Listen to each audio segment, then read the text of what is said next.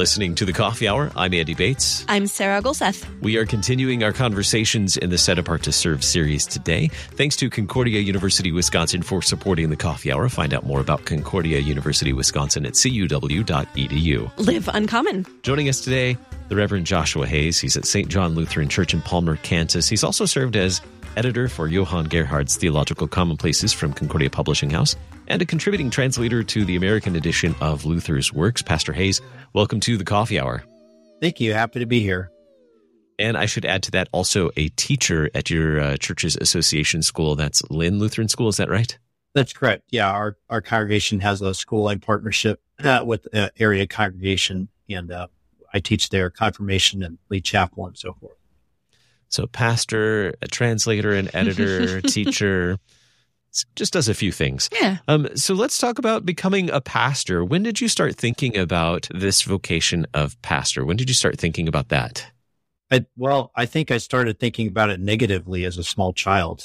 they stuffed the, the pastor up there. I'm I'm uh, born and baptized and raised in the Missouri Synod, and uh, I you know, we went to church every Sunday and I saw the pastor and I saw him getting up in front of everybody. And I, as I got a little older, you know, kind of intuited that he also is responsible for taking care of all these people. And it just seemed like a terribly immense undertaking. And I, I don't know how old I was, maybe 10 or so. And someone, I don't even remember who asked, you know, maybe you would think about being a pastor someday. And I said, no way, not going to happen. so that's when I started thinking about it negatively. But then, you know, once you get into high school, you start thinking, well, what, what is going to happen to me and the rest of my life? And I, I didn't really have a lot of ideas about what I wanted to do.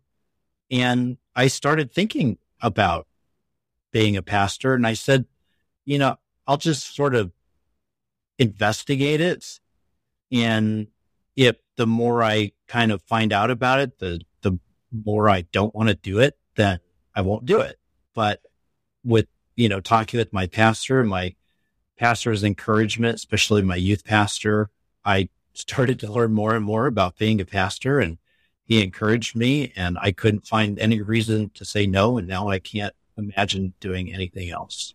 So don't, you know, hold yourself to what you say when you're 10 years old. it is amazing how the Holy Spirit works, even on kids who are like, absolutely no, I will never do that. And then yeah you yeah. are as an adult through the encouragement of people and and and the Holy Spirit working on you and and now you're serving in this vocation as pastor. What did that path look like for you once you determined that this was uh, what you were going to be doing? What did that path look like for you for, in, in pastoral formation?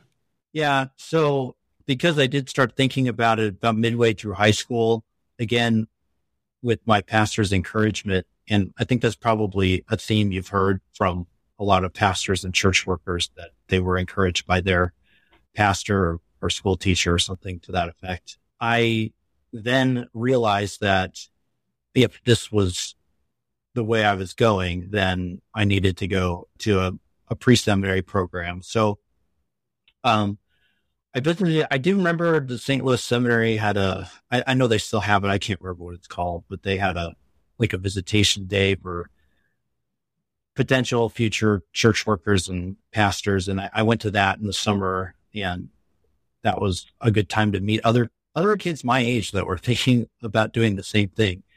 And that kind of got me thinking about going to one of our synodical schools. And I was living in Southeast Houston at the time.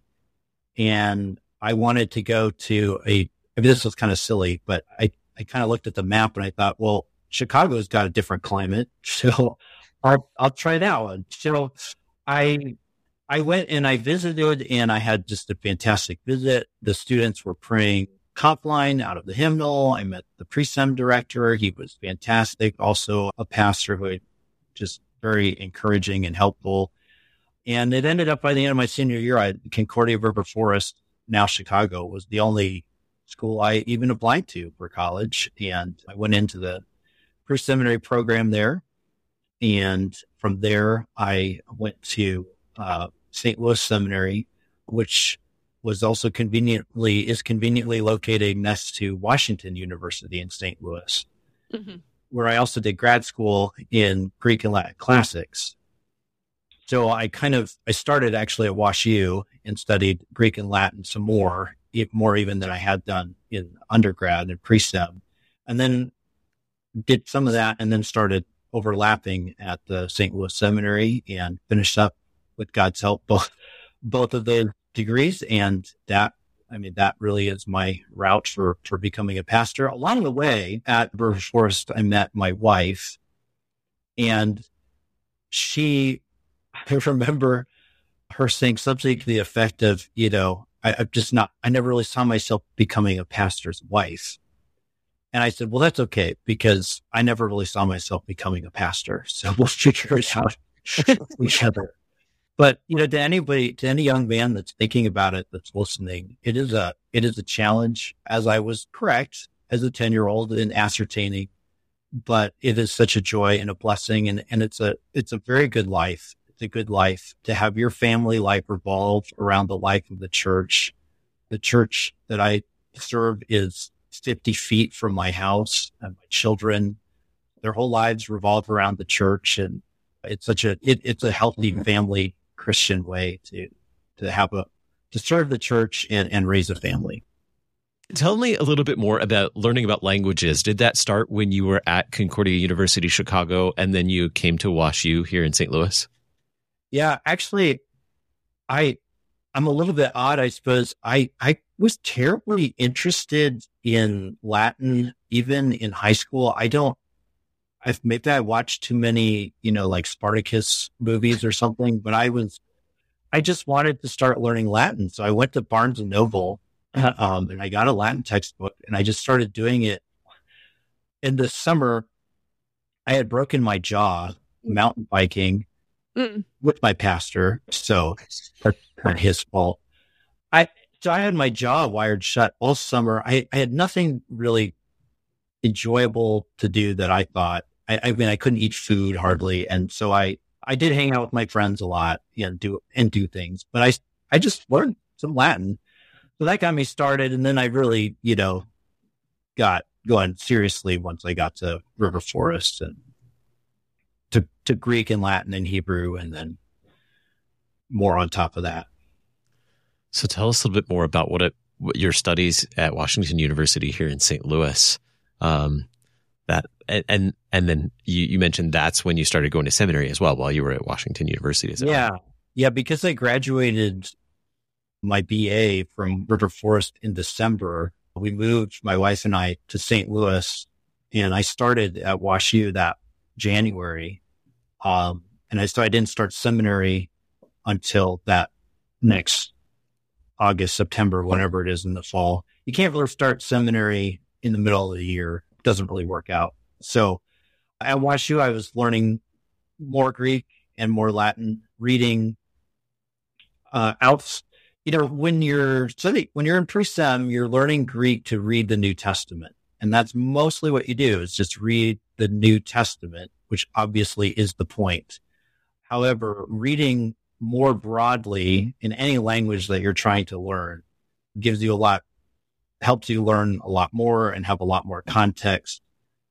So I wanted to do that. So, you know, now I'm reading, you know, Plato and Aristophanes and you know, these Greek philosophers and playwrights and likewise reading in Latin, not just church fathers and so forth, but also Romans like Cicero and some of these the historians and, getting a, a, what I wanted was a broad um, understanding of the ancient world that our Lord came into.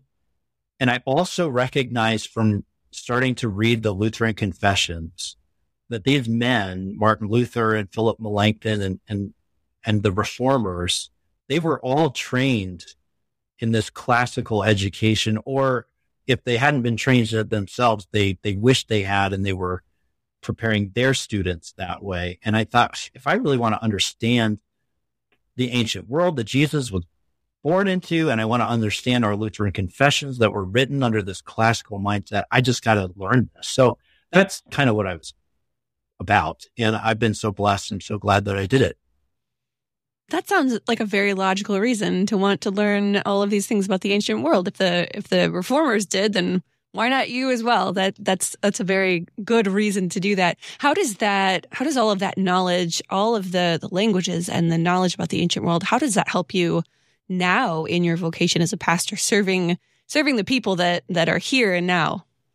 Yeah, well, it helps. I mean, primarily in everything that the goal is to read and apply the Bible, uh, to, to, to, to know the scriptures as, as best as I possibly can and apply them and speak them to as many people as I possibly can.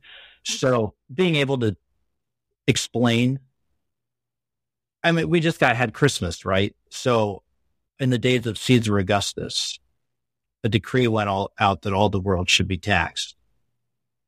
Right there, you're get you're in the middle of Roman history and and who was Caesar Augustus and how did it so what was the world like? It helps to answer those questions. Uh, it, frankly, it just helps to understand what is significant and what is maybe not so significant when you're reading Greek and Hebrew. Likewise, although I have to admit my Hebrew is not as good as my Greek and Latin. so it helps in Bible class, preaching, answering questions. It also unlo- it unlocks a library uh, of information. Um, to, to learn a foreign language means you now have another tool in your tool belt to open up. Uh, I, you know, and with the internet now, I can read kind of any book that was written, any sermons by anyone, Bible commentaries that have been written in Latin or Greek since the early church. So I've got English commentaries, I've got Latin ones, Greek ones. I, it just gives you a lot more access to things. We're going to talk more about those opportunities that have uh, been opened up to you by learning languages in just a moment. We are continuing our conversation in the Set Apart to Serve series right here on the Coffee Hour. I'm Andy Bates. I'm Sarah Gulseth.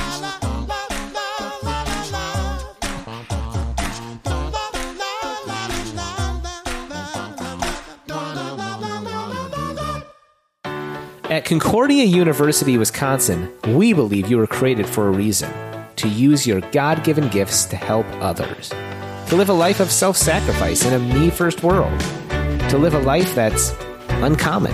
Whether you're taking one of 50 plus online programs or learning with us in person on the shores of Lake Michigan, you'll be equipped to make an uncommon impact. Learn more at cuw.edu. Concordia University, Wisconsin.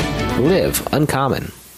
Showing support for KFUO is now easier than ever. You can sport a KFUO shirt, swag, or even socks by visiting our online store. Go to kfuo.org slash store and order high quality KFUO branded merch. You no longer need to wait for our annual share-a-thon for a chance to show your KFUO spirit. Visually share and wear this ministry out in the world by checking out our selection. Every purchase helps to support our proclamation of Christ for you, anytime, anywhere. Go to kfuo.org slash store.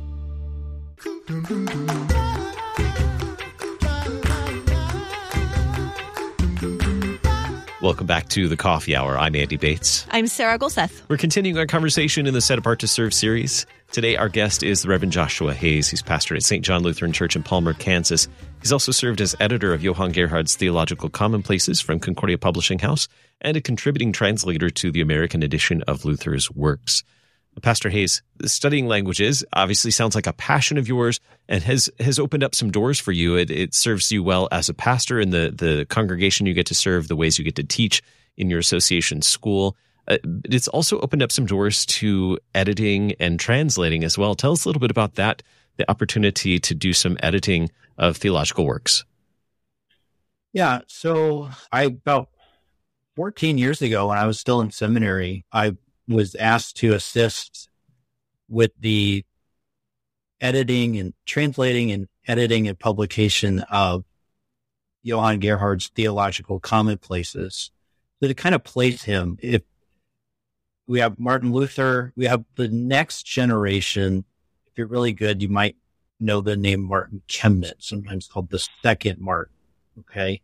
He's, he's around when our Lutheran confessions are being finalized in terms of the Book of Concord being printed in 1580. After him, the third in line it, it, among our great theologians is Johann Gerhard. And he wrote all kinds of things. He wrote sermons. He wrote sermons for lay people. He wrote sermons to help pastors preparing to preach. He wrote devotional materials. He wrote prayers, which have been very popular and still are among laity. He also wrote theological disputations for theology students, those preparing to become preachers. And that's what this work is the theological commonplaces covering all the major teachings of the Bible.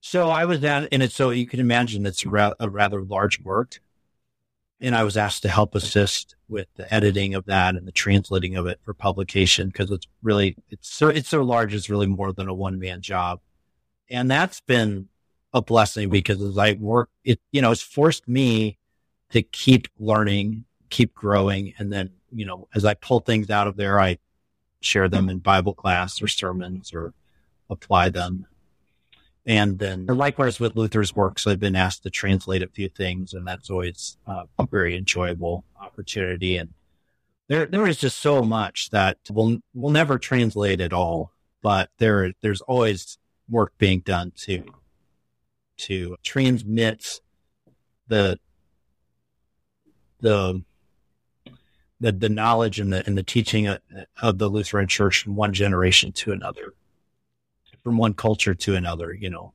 But I'm talking about English translation, and then we can get into work that other people do in translating things into other languages. There's just there's always some somebody needs to translate something.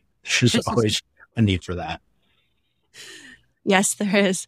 For you, what does that what does that mean for your life as a pastor? What does pastoral work look like for you day to day, taking care of your congregation and teaching and maybe throwing some translating in there as well? What does that look like for you as in a day to day work as a pastor? Well, the translating stuff for CPH and so forth usually means getting up early on Saturday morning and working on it or something to that effect. One of the things I really enjoy about being a pastor is really no two days are the same. There are, I, I could speak in generalities.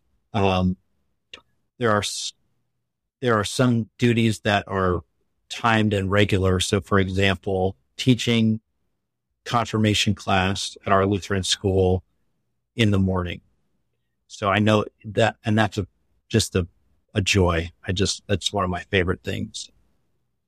There are, you know, meetings and, and these sort of things that happen in the evening. Of course, there's the, the pattern of Sunday worship and midweek services and these sorts of things. But then as you're kind of working in between all those things, you have the, the freedom to, uh, to kind of order things the way they need to be for preparation, sermon writing, sermon study, visitation of the sick and the shut in. And so no two days are exactly the same. We just had pretty decent snow here in Kansas. And so I've gotten a lot of Lent worship planning done uh, yesterday as we were just snowed in and there was no school and that and and meetings that I had scheduled and, and visits had you know got canceled. So I okay, you I switched from the one thing to the other. I'm never stuck inside too long. I'm never oh you know stuck uh, away too long. Generally. What are ways that you and your congregation have been encouraging youth to consider serving as church workers in the future? Yeah. So the number one way is uh, in my confirmation classes, and I also have uh, midweek confirmation classes for a few of our students that come from a little farther away and don't attend our Lutheran school. Is encourage identifying and encouraging young men to become pastors to think about it, you know, to be like me when I was a kid and have someone say, have you ever thought about this? And they usually say no. And I said, well, that's okay. I did too. You know, you just, you just plant a little seed, right? And then the same thing with the great need we have for Lutheran teachers and uh, musicians in the church. We, we really have been focusing a lot on uh, encouraging uh, the next generation of, of musicians to arise You know, your, your organist cannot be on that bench forever any more than the pastor can be in the pulpit forever. So we've always got to be building up the next generation. So just being intentional about telling kids, you should think about being a pastor someday. I, I even like, sometimes I write it on their paper, you know, when I give them back a test or something like this answer was so great. You should think about, I hope you think about being a pastor someday, you know, I, I hope I'm not obnoxious about it, but I, I just realized from my own experience and from what Dr. Bannock has, you know, his research has shared the importance of, of the pastor encouraging people to think about it. And that's something I try to be intentional about now. But do you write it in Latin paper? well, we could, but yeah, I don't know that there, it would help them. Maybe sure. Maybe that would actually, it's kind of a cool idea. if you can figure this out, what this says, you definitely should think about being a pastor. Right. That's right. Extra credit points. Yeah. Yeah. What, why is it important to you as a pastor, especially as a knowing that you were you were that kid that didn't think that it was going to be for you? Why is it important for you to be encouraging the young people in your congregation to consider church work? Because if I don't do it, who else is going to do it? Um, perhaps they're perhaps someone else will, perhaps their parents might, but I just think that when it comes from the pastor, it really carries a lot of weight. And I think everyone pretty much agrees about that. So, I mean, that's, that's why it's important. I think that if, if I had just been left to myself, I probably would not have become a pastor because I think there's call it humility, call it fear. I don't know what you want to call it, but there's, I think, kind of a, a reaction of like, well, I can't do that. I'm not good enough for that. I'm too much of a sinner for that. Of course, all these things in some sense are true. As St. Paul even says, who, who is sufficient for this? But it's God who makes us sufficient. So encouraging young men and saying, no, you, no, you're right. You can't do it. But guess what? You have the Holy Spirit and the risen Lord Jesus. And I'm asking you to think about it. So that's why I think, I, I don't think people just too, I don't think too many people just naturally are, oh, I'm totally going to do that and it's going to be great. I think they need that encouragement.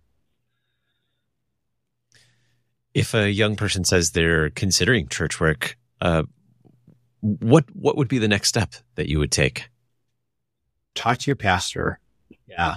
Or if it's like being a, a teacher or something, talk to, you know, your favorite Lutheran teacher or, or school principal. Ask them what they love most about their job. Ask them what's hard about their job. Ask them how, what they did. You know, how did they get to where they are? What schools did they go to?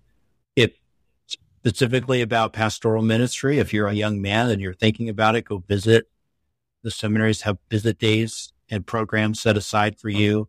You'll meet other people that are like minded and just as excited and nervous about it as you and study those languages. They're important. Not everybody in the universe has to be the greatest Hebrew scholar.